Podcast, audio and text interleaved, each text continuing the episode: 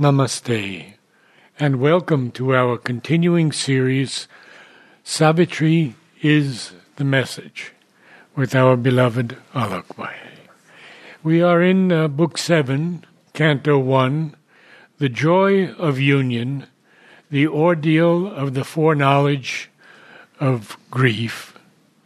And we're going to start at the very first line because this line is so powerful. It, it, speaks to, to me of all that Mother is to us and all she is doing for us. All love was hers, and its one heavenly cord bound all to all, with her as golden tie. So we are now into Savitri speaking of Savitri, and she knows that uh, Satyavan is going to die. She's well aware of this, and she has grief. But when her grief to the surface pressed too close, these things, once gracious adjuncts of her joy, seemed meaningless to her, a gleaming shell or were a round, mechanical, and void. Her body's actions shared not by her will. Always behind this strange divided life, her spirit, like a sea of living fire, possessed her lover and to his body clung. One locked embrace to guard its threatened mate.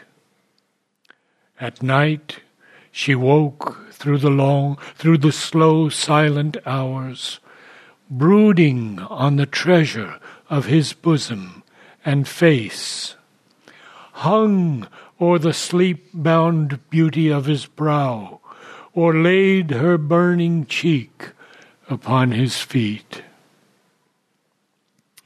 Waking at morn, her lips endlessly clung to his, unwilling ever to separate again or lose that honeyed drain of lingering joy, unwilling to loose his body from her breast, the warm, inadequate signs that love must use. Intolerant of the poverty of time, her passion catching at the fugitive hours, willed the expense of centuries in one day of prodigal love and the surf of ecstasy. Or else she strove, even in mortal time, to build a little room for timelessness by the deep union of two human lives. Her soul secluded shut into his soul. After all was given, she demanded still. Even by his strong embrace unsatisfied, she longed to cry, O tender Satyavan, O lover of my soul, give more, give more of love, while yet thou canst, to her thou lovest. Imprint thyself for every nerve to keep that thrills to thee the message of my heart. This is going to stop. yeah, and this is going to, and people have often asked me. Um, I won't use the word shock, but the Puritan mind which regards spirituality as something, you know, to do only with heavenly ethereal things. Here is a description of the most physical love that one can ever imagine, and can this too be uplifted to the heights? Now, there are three, four things very beautifully in this passage, in this canto, in fact. Uh, beautifully titled The Joy of Union, the ode Ordeal of Foreknowledge, and the grief that she must face. I'll just read out the exact, yeah. The joy of union, the ordeal of the foreknowledge of death and the heart's grief and pain. Now, this is one of the uh, most beautiful, or or I would say the most challenging way to create a rasa. You know, all poetry is meant at a most poetic level to uh, create the rasa, the delight of existence. Now, here, Sri Aurobindo is in the very title mixing up two very different emotions. There is the joy of union, and there is the grief because of the heart's foreknowledge of death. So, this to start with, it's a very high starting point. And at several places, we read in uh, and the mother's writings that if you can hold these two opposite states together and find the way to their unity, then it's, uh, you know, she says that's one of the signs of readiness. She gives an example. For instance, in the body, heat and cold. So one is ready to really go to the next level because in the because in the divine all these are reconciled and united. This is one part. But more importantly, the greatness of the great. It's not that they don't face difficulties and challenges. Uh, in fact, we are already told in book uh, 6 um, about the word of fate that she must bear the grief of uh, human life because she has to find the way. If she is untouched by grief, how will she really, you know, find the way? That's why, you know, when you will read the life of some saints, so there is a tendency which is, uh, oh, he was 17, he went to Himalayas, and then he lived there for another 17 years. Then he came back after doing great meditation, had a realization. It's all right. it's a specimen. but it is no use to earth and man because you have not faced the earthly human enigma and the challenges. Someone was telling me that X so and so, a sannyasi or a sannyasini, was, uh, you know, saying how you should deal with relationships. I said, hold on, this is a non starter. It's a non starter because the person really doesn't know. It's very easy to say things that you should be like this, you should be like that. When you never really faced the problems and challenges of life, which are so different, so baffling, so much in real time. So both Sri Aurobindo and the mother went in their life through every possible human experience.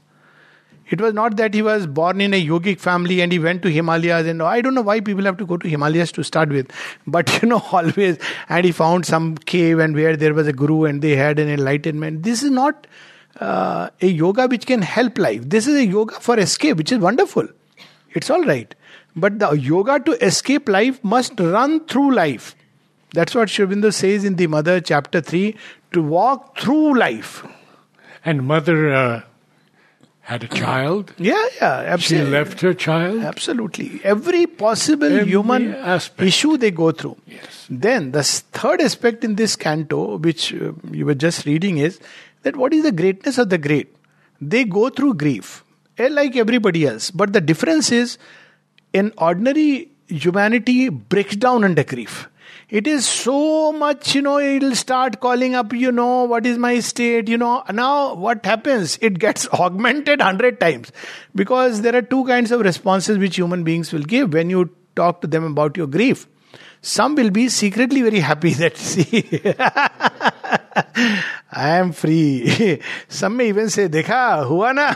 You know, I remember when I had had some common cold because I spoke so vocally about, you know, about rather against the virus and vaccine. The moment I had a common cold, and for just half a day, I said, I want to take rest. This is news. He has corona. See, quarantine before even he is very happy. Dega, see. so this is one kind of human response. There is another kind of response, which is you are desperate. You want somebody to cling to, to clutch to, to share your burden. And there are people who, while sharing, augment it unwittingly because they are themselves weak. They don't know how to give strength. So what do they do? They sympathize. And Aurobindo and the mother both have said, don't sympathize with depression. Oh dear, really, oh, this is so sad. You know, I'm really sad. They are actually sad. It's not that they are faking it. They are so sad. You know, you are going through this sadness. But what they are doing is they are adding sadness to sadness. But the true response of strength, strength says it's okay. You will be out of it. It is a passing thing. That's the response of the mighty. And the mightiest of all, the greatest of all, they carry the grief within but they don't speak about it to the world. because they know it's not world, but within I must find the high recourse. So they turn everything into yoga. See, this is how the Gita, this chapter I find especially interesting. The Gita, 18 chapters, starts with the first chapter is Arjuna Vishad Yoga. He is in a state of Vishad, grief. And grief can turn into a yoga if you take the right approach. In this also, it's, it's ultimately the book of yoga. And she will turn a grief into yoga. But you go through that phase. Same thing in love and death. When uh, it's very interesting since you know we are at it, that has always touched me very deeply. That when uh, Priyumvada or Pramadvara, whichever way you look at it, she dies. So what happens to Ruru? Ruru is filled with grief, and the agony of his grief, the intensity of his grief, the fire born out of grief is so intense that even the gods are, you know, they don't know what to do. Now they can't change the law because Mr. Death is Mr. Death.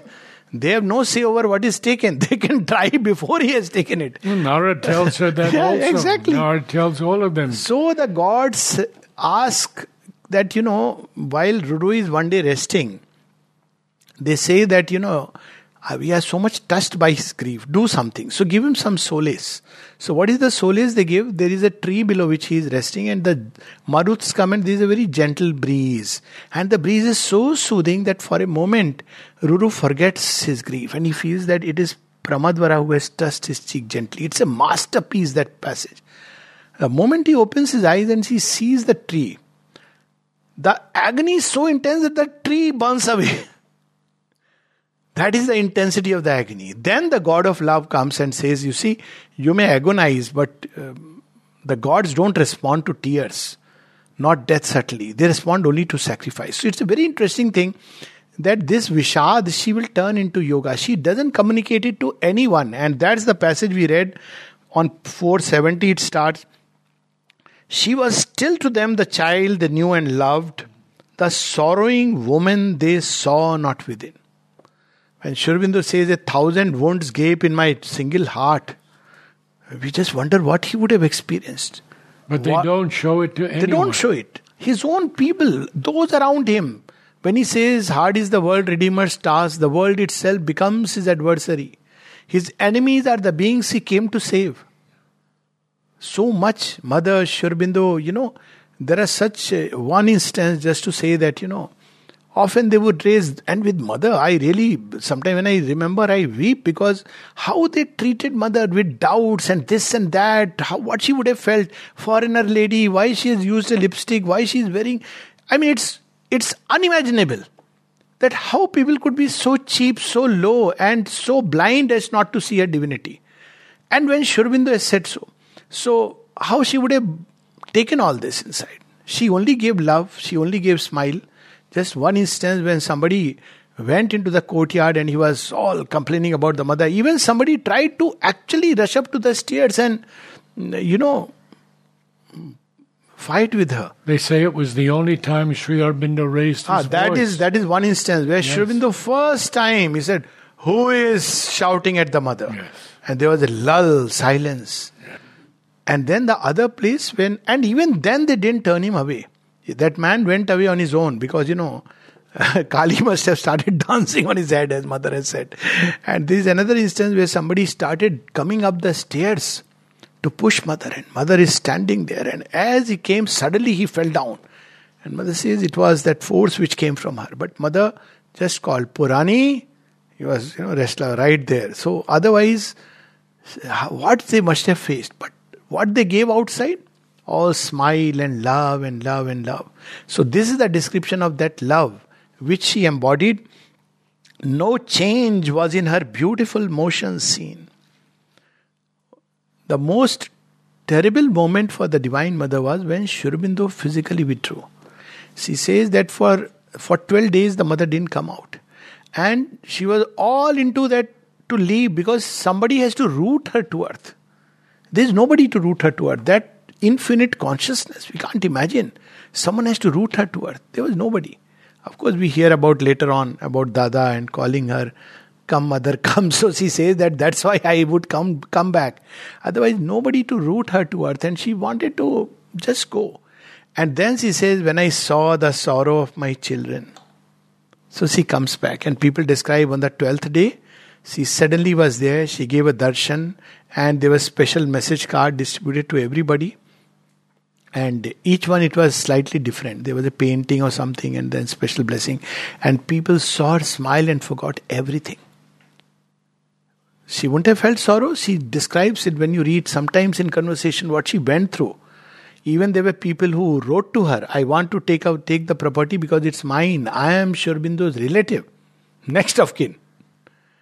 And all that the mother has to say, tell him to come and take it.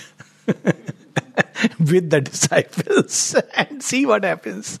So, this is the beauty. This is a tremendous passage revealing what greatness is. Greatness is not who doesn't experience grief, but greatness is that which turns grief into something great and lets the grief inside while giving joy to the world.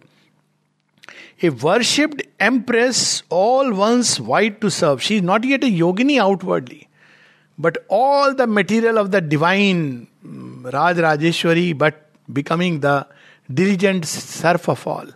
Nalnita describes this uh, that when mother came to India for the first time, she and she went to Karaikal.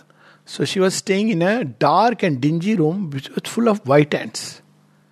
Now, even when she came here, Sri Aurobindo managed to get one bulb fixed because, after all, Divine Mother is coming. They were all with kerosene lamps.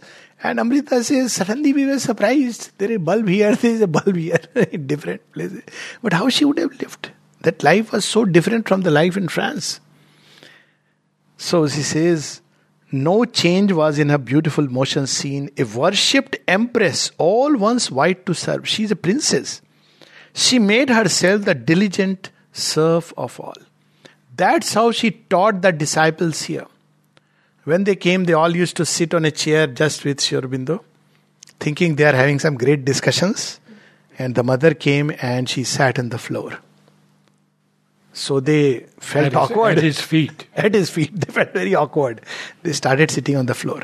Then they saw that, you know, she is cleaning the floor and everything. Then they learned that, okay, instead of depending on the servants, let us do this. So she taught even how to sit. There is a interesting incident where somebody sat in front of Sri Aurobindo with his feet like this crossed as if somebody is, you know, and she had to admonish. And people speak about her being French.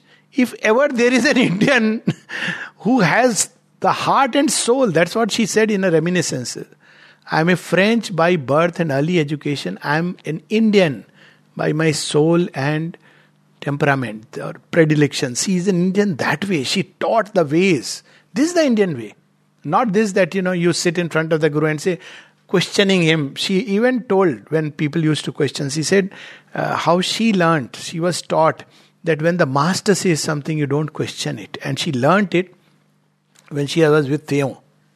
So Theon said something, it is green.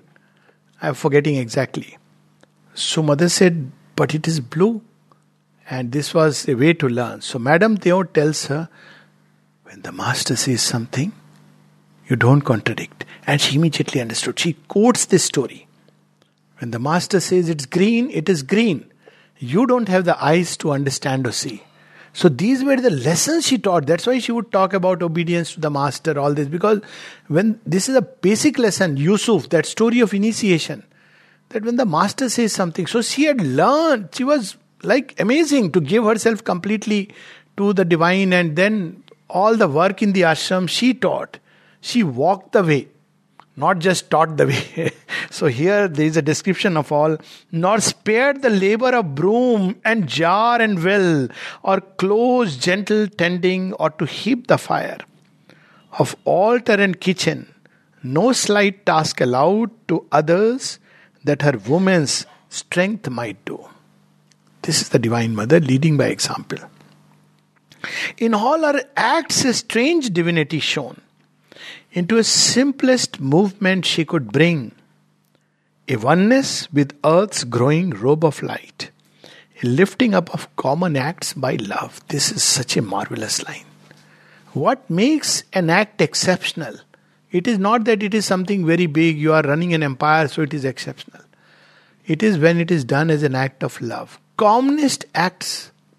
That's why she would say, Champaklalji, how he was trained Don't push the table or chair, lift it. Commonest acts. How to keep the, you know, cup. Because it's a very common act. Even flowers, how to catch them, how to give them. Lifting up of commonest acts by love. And then those two lines which read, all love was hers, and it's one heavenly cord, bound all to all with her as golden tie. This is the divine element. Aurobindo says always the avatar is a double element the human and the divine. The divine is behind, and the human is in front, and slowly that divine manifestation takes place through all the human, uh, you know, issues that one faces. So the grief is there. She has also become human. So then, time to time, when she would experience the grief, when she is with Satyavan. And then there is such a wonderful, perfect identification with human love. That's why she could say, when someone asked her, uh, What should we do when love is born in our heart? He said, Do not stifle it, purify it, refine it. This has been told to me by a person who actually, whom the mother had said. Do not stifle it, purify it, and refine it. And that's what we see in Savitri. Love is man's lien on the absolute. To live, to love are sign of infinite things. So here, her human love, but when her grief to the surface pressed too close, these things, once gracious adjuncts of a joy, seemed meaningless to her, a gleaming shell. She is still doing them. The broom, the jar, and the well. But suddenly she goes into a state of vairagya, meaningless. Or very round, mechanical, and void. Her body's actions, shared not by her will, always behind this strange divided life, her spirit like a sea of living fire, possessed her lover and to his body clung. So love seeks union, and Sri Aurobindo says two things it seeks in union intensity of union and eternity of union. Intensity is possible, but how to make it eternity? So he says that's why human love always remains something missing in it. Unless the only way people sometimes are hard to keep the intensity by uniting with the eternal. There is no other way. So when you unite with the eternal and let the eternal love in you, through you, and go to the eternal, that's what she says that there is only one love. It comes from the Supreme, goes to the Supreme, and one has to be very strong and wide to hold this mighty vibration. So when one is conscious it's coming from the divine, going to the divine, then that's the only scenario. Otherwise, the intensity after some time human beings cannot give. Then they start calculating. Mujhe kya mila? I got in return? And then the ego starts playing, the desires come in, and it finishes. So intensity and eternity. So that is the. Now she is trying that. One locked embrace to guard its threatened mate. She is still thinking, death will come, how I can save him from death. At night she woke through the slow, silent hours, brooding on the treasure of his bosom and face. This is the completeness of love. So, love is not just all inside and high up, it is a complete package. Life is a complete package. You can't cut it off that it's there and not here. So that's the beauty which is being revealed to us. So he's looking at his face. Look at the description. You know, it's something so amazing that at night he's sleeping, she's awake, looking at his face and the bosom, hung over the sleep bound beauty of his brow, or laid a burning cheek upon his feet. Satyavan is sleeping. she's awake you know these i i feel so happy reading them because these were the descriptions i read in ramayana and the mahabharata it is only now Sri Aurobindo has brought back that force and if somebody is uh, with an unchaste mind he, uh, or with the divided mind that spirituality is otherworldly cannot understand what it is that for Draupadi's humiliation Sri Krishna says an empire must collapse if you look at it purely from the otherworldly point of view, what is there? What is humiliation? It's okay. She should have also taken, she should have understood this is the nature of the world.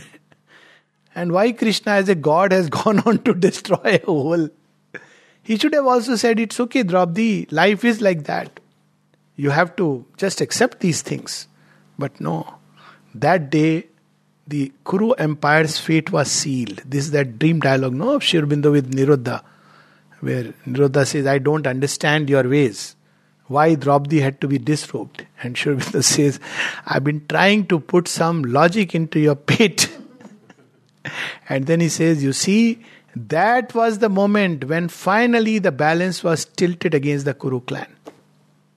One moment and his fate is sealed.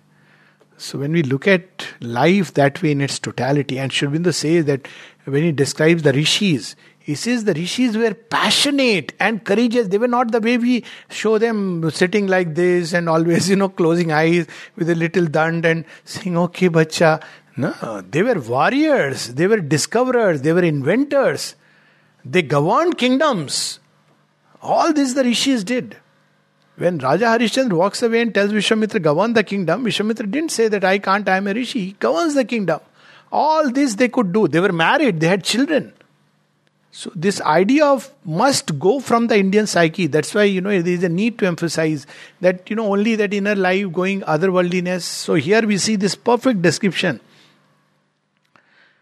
Waking at morn, her lips endlessly clung to his, unwilling ever to separate again or lose that honeyed drain of lingering joy. What a marvel of a line this is. Honeyed drain of lingering joy, the joy and he says these are the warm, inadequate signs. Love seeks much more. But this is the only imperfect way. Unwilling to lose his body from her breast, the warm, inadequate signs that love must use. Nowhere you feel anything in this which is ugly or crude. It's so beautiful. She loves him and doesn't want him to die. And look, you know, how that love expresses itself through the human body. Now, the difference is, which we'll see a little later body loving for the sake of vital pleasure and the vital of person is one thing. The soul expressing itself through the body, the need for union is a different thing. It's the same thing outwardly. One is the body loving the body, when a body is attracted to the body of a woman or a man. Sri describes this in uh, Ishavasya Upanishad. He says, if sensual gratification were all, he describes the stages of love, where some corpuscles in your body are drawn to another. He says that's a very animal kind of love. He says, once even I loved, love. not he, but the Guru says. And he says that once even I felt this is love, but this is not enough. Then if emotions feel drawn, this is one step higher, but that's not enough. Then there is a love where there is an intellectual camaraderie. You want to share thoughts, you want to share your, you know, higher things. That's another kind of love. But he says there is a still greater um, kind of love, and it need not be both ways. He says from an infinite intellect it flows down and gives itself. And he says, say not that such a love doesn't exist. And he gives example of Ruru, not Ruru and Pramadvara, Ruru because it's not a two way love. Pramadvara is so lucky, that's all one can say. Ruru. And then he speaks about, of course, Savitri, not Satyavan. Savitri is embodying. Satyavan is again very lucky, very fortunate, humanly, if one says. Rama and Sita, that is the ideal of love. Intolerant of the poverty of time, her passions catching at the fugitive hours, will the expense of centuries in one day of prodigal love and the surf of ecstasy.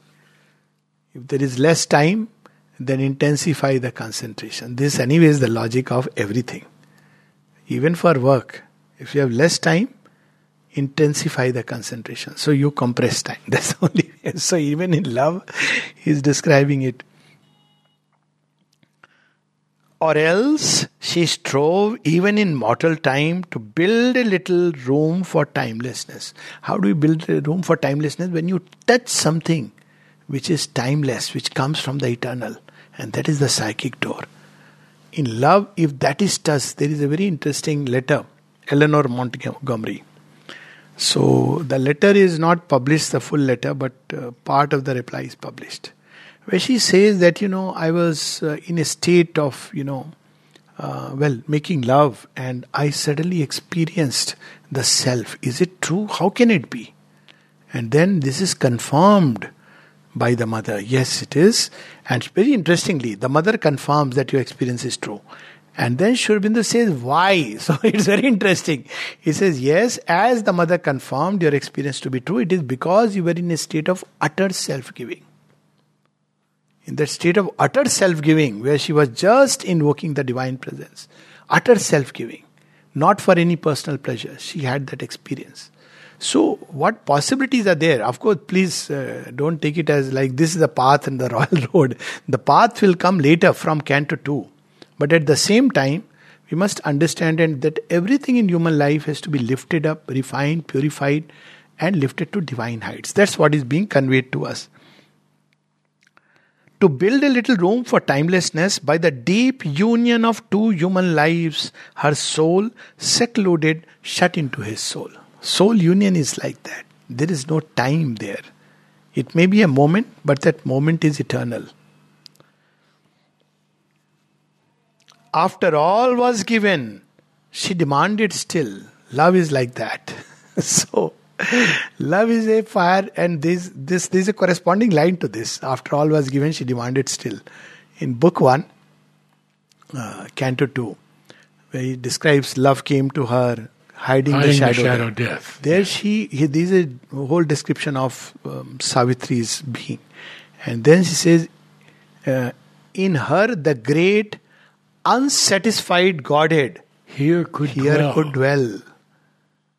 Yeah, freed of the imprisoning dwarf um, self like that. Here, dwarf imprisoned air. Yes. Here, the great unsatisfied Godhead here could dwell. And then she says that burning test of the Godhead in her parts. Because she is wide and strong, so she could harbor love, the power of love. And that's why it is so vast so when it demands, it demands also completeness. It's not satisfied with you know littleness and it's okay. That's why frivolous uh, things, flirtatious things, they are just the opposite of love. This is love, which and is, you know. He concludes that line hmm. so beautifully. In her, he met his own eternity. eternity. That's right. So, this is just the opposite of what ordinarily passes that, you know, one day the typical flirtatious, frivolous love where, you know, I love you, and then after some time, it's not at all about that. It's about the deep, unchanging soul of love, as one place he says, and the place, the deep possibility always to love. I have seen my glad eternity in the body of Satyavan. The divine has come to me wearing his mask. This is amazing. Even the human love, what height Sri Aurobindo has taken it. So she longed to cry, even by his strong embrace, unsatisfied, she longed to cry. Why? Because time is so short. Every day, every moment is a leaf tone. Oh, tender Satyavan. It is very amazing how Sri combines things so uh, sweetly. Strong embrace combined with oh tender Satyavan. You know, I find these combinations amazing strong embrace. But oh, tender Satyavan, oh, lover of my soul, give more, give more of love while yet thou canst. To her thou lovest. She's not asking for anything wrong, anything amiss. Imprint thyself for every nerve to keep that thrills to thee the message of my heart. So, this is the message where she wants love's message to be imprinted on every nerve, every cell, every pore, every aspect, every corner, every atom of one's existence. That's what love is. Imprint. Shall I read some more? We'll go on a little. Yes, yes. Uh, next four lines are the, yes. For soon we part, and who shall know how long before the great wheel in its monstrous round restore us to each other? And our love. So she she wants uh, to make the to lift each moment to the utmost possibility that is possible there. She wants to turn each moment into the eternal. This is what is meant by, well, the eternal now. Every moment is done with that perfection, that uplifting, that completeness, that totality, that intensity, that purity all these together to be lifted up. You see, when this uh, in ancient times, this ideal of sati and you know how much it got uh, degraded now, lesser said the better. But that was the kind of love these women embodied within themselves. What one pointed, immaculate love. And they had a power to even turn gods into babes. And the mother, when she saw the story of Sati Anusuya, and they had children, so they had obviously physical love and everything. And then the gods want to take on the challenge. How can human love be greater than the love of the gods? Because Narad is there to, you know, incite a little spark. And they come to test, they send their husbands to test her. And they come and tell her, you know, we want to. So, this very interesting story. They say that you make us eat food.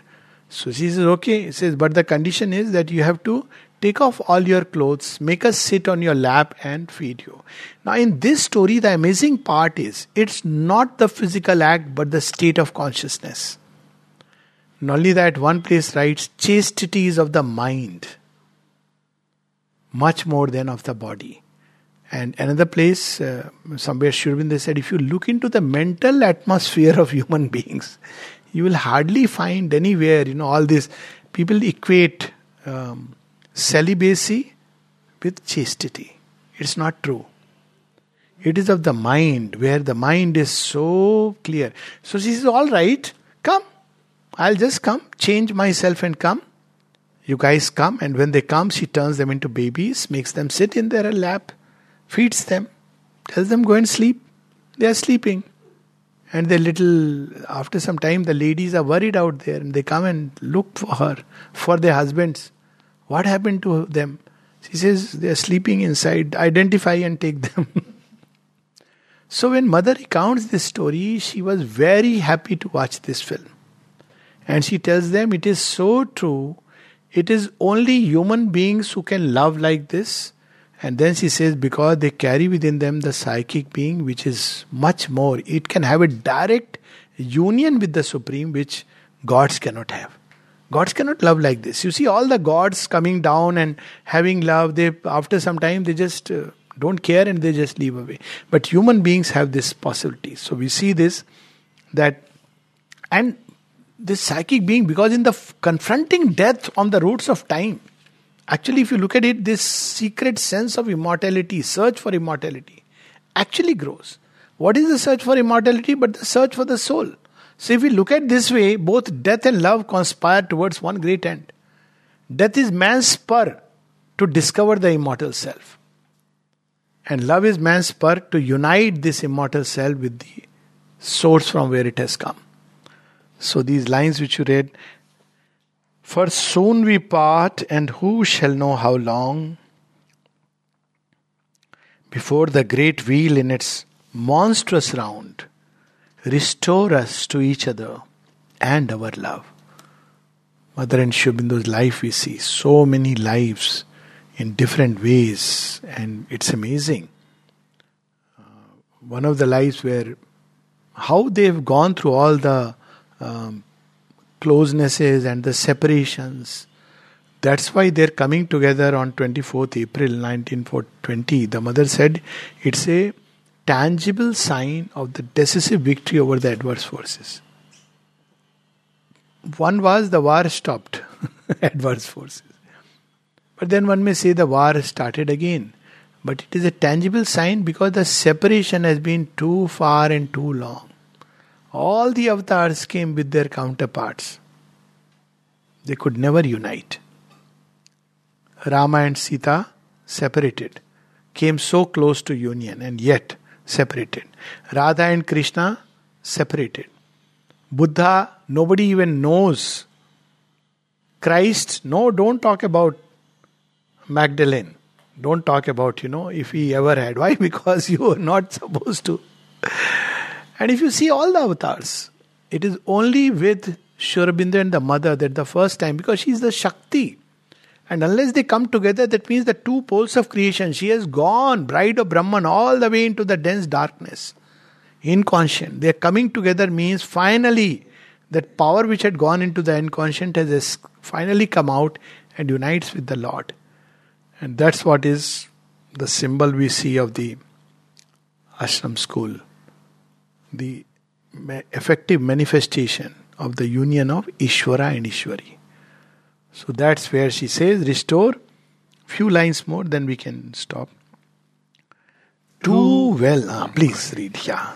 Too well she loved to speak a fateful word and lay her burden on his happy head. She pressed the outsurging grief back into her breast to dwell within, silent, unhelped, alone. Satyavan sometimes half understood, or felt at least with the uncertain answer of our thought blinded hearts the unuttered need, the unplumbed abyss of her deep passionate want. All of his speeding days that he could spare from labor in the forest, hewing wood, and hunting food in the wild sylvan glades, and service to his father's sightless life, he gave to her, and helped to increase the hours by the nearness of his presence and his clasp, and lavish softness of heart seeking words, and the close beating felt of heart on heart. This is the future model. Sri Aurobindo has already said that Satyavan is helping Savitri when he comes home. you see? So that they are close together and their harmony grows. See, this is one of the reasons why there is so much disruption. Man has a place there, see the division, and woman has a place here. Now, when he comes back, he wants to prolong the nearness. So he tries to help her in all the errands. But there is something very beautiful just coming. All was too little for a bottomless need. If in his presence she forgot a while, grief filled his absence with its aching touch. She saw the desert of her coming days, imaged in every solitary hours. And what follows now is just amazing. So, in India, this was there that, you know, I can, out of the intensity of love, I can die with him. And, you know, even climb the funeral pyre. What is there? This, we go together. That was the whole idea. And she's feeling this. She's feeling this. But why she denies it? That is the beauty although with a vain imaginary bliss of fiery union through death's door of escape. Again, Sri says it's a vain and imaginary bliss, but she imagines that maybe, you know, we could go together. She dreamed of her body robed in funeral flame. Who can write like this? Robed in funeral flame. She knew she must not clutch that happiness so, this idea that, you know, oh, this is such a dastardly, this is when you don't understand the background of a culture. Here, she is taking it as a happiness, but she would not. Why? Because she knew she must not clutch that happiness to die with him and follow, seizing his robe across our other countries, travelers glad into the sweet or terrible beyond. For those sad parents still would need her here to help the empty remnant of their day. What would Satyavan want? Would he not prefer that my parents should be looked after when he is not gone? And look at the beauty when Savitri, at least in um, the way Sri Aurobindo has presented it here in this epic, when death uh, is very much impressed that you know she is coming and he tries to dissuade her, at the end he says, "Okay, you ask some boon." Savitri doesn't put it like, you know, give him sight and all. He says, okay, give me all that Satyavan once desired while he was alive. What a wonderful way. And everything where he shows where he had been, things that he had touched, it is amazing. The the what is this? There is is there anything like premaras? I always thought it's shingaras. But look at what prem, that love which he has lifted to this, what heights, you know. So she she refuses that, and then comes the real sense of her grief. Often it seemed to her the age's pain had pressed their quintessence into her single woe. concentrating in her a tortured world because she is the world redeemer. She is not a saint, ordinary saint, let me put it like that, nor a sage who comes to give a path and then this thing. She is not even a just a seer who tells the future. But she is the one who is the world redeemer. She must bear the grief and find the remedy at the roots. She is not like the doctor who has never faced an illness and so sees you from afar and says, This is the prescription, take and go. She has gone through all this and therefore she understands what it means and what is to be done. Thus, in the silent chamber of her soul, cloistering her love to live with secret grief, she dwelt like a dumb priest with hidden gods, and appeased by the wordless offering of her days, lifting to them her sorrow like frankincense, her life the altar, herself the sacrifice. What marvelous line! Her life the altar, herself the sacrifice. And all these gods are unappeased. They are not coming and saying, Okay, Savitri, tell me about your woe. We'll do something about it. In her own being, she has to find her high recourse. This is the message which Sri says if you want to change fate, lift not to heavens. She alone can save. And where does she dwell? Within the heart of man. Seek her here, engage in yoga, and then you can change destiny. This is so beautiful. I just maybe get overwhelmed with this immense, intense love. Namaste.